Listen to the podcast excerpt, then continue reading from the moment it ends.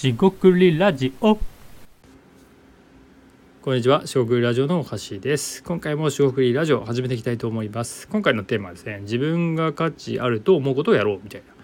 えー、ちょっとした自己啓発、えー、系になるかもしれませんが、えー、そんなことについて話していきたいと思います。今回もどうぞよろしくお願いいたします。はい、しごくりラジオのおはしです。えー、今回ですね、自分が価値あると思うところをやろうということで、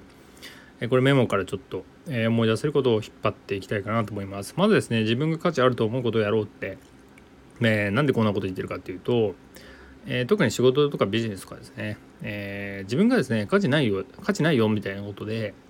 えー、思ってやってる人っているのかっていうことをまず思う人がいるかもしれません。つまり人は、えー、自分も含めてですね、えー、リスナーのあなたも含めて、えー、いやそのあなたが含めてっていうのもあなた自身がですね、えー、価値があると思っていることをやっていると、えー、って思って思いたいじゃないですか。で、僕自身もまあそういうことを思って仕事とかしているつもりなんですが、えー、そうじゃないのかもしれないんでつもりと言ってるんですが、えー、でもですね、実はですね、自分がこれ、えー、価値あるよと思ってやってない人もまあ、結構いるんですよね。で、それどういうことかっていうと、まあ、例えば目の前に今ですね、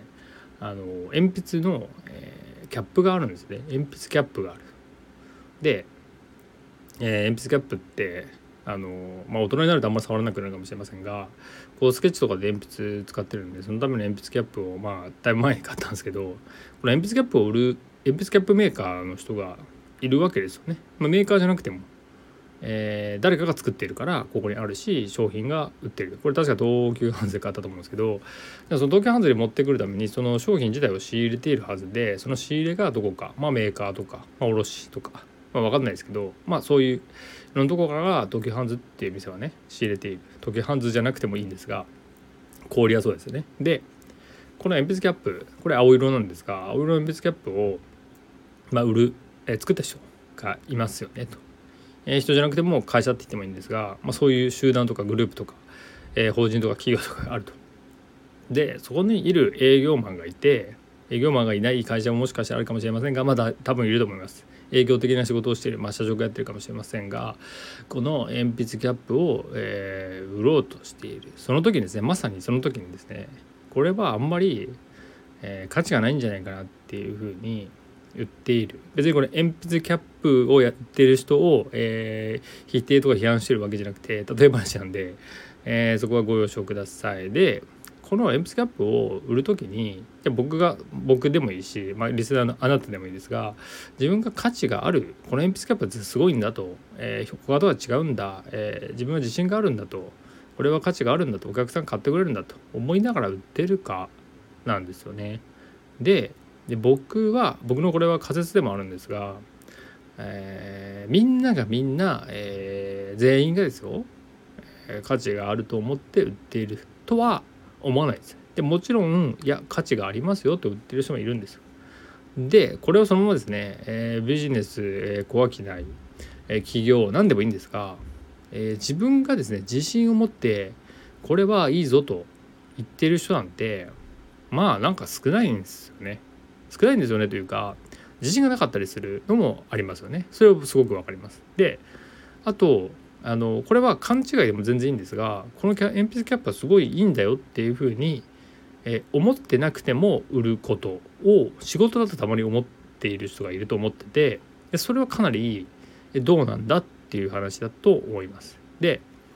えー、でこれで環境とか、まあ、人生の考え方とかも入ってくるんで、みんながみんな自分の や, やってる仕事に対してやりがいを持ってやってますよっていうのがさすがにですね、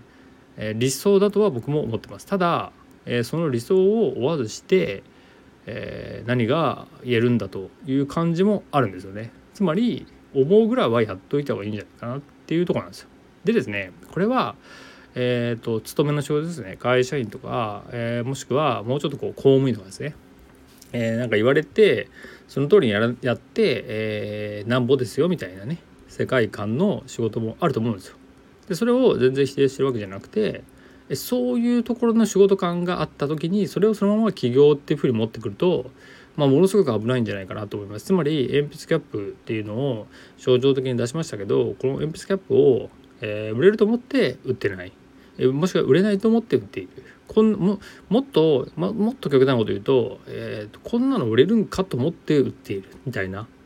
ことも結構あるんじゃないかなと思います。当然ですが、そういう思いの商品サービスが売れるとは僕は思いませんと。でこれはかなりシンプルな話で、そういう自分が売れないだろうなと思ってても売れるものももしかしたらあるかもしれないんですが、まあ、あのシンプルでですね、その、その場合成立したところで楽しいですかっていう話で、僕は嫌だなっていうだけの話でもあります。だからこそですね、起業するとかビジネスをするって時に当然だから自分が価値がある、えー、すなわちですね、自分が価値があるだけだとダメなんで、えー、提供するお客さんに対して価値があるじゃなかろうかと、えー、相当程度思えるものとか、えー、ちょっと自信がなくてもですね売れるんかなって思うのは全然ありなんですが、それでもですねこういう部分で価値があるんじゃないかっていうことを、まあ、仕事にしていきたいですよねっていうことを、まあ、強く、えー、これは何度もですね、えー、自分に自戒も込めてですね、えー、さ作業家っていうんですかね、考えずにそれ言われたことやってないかと、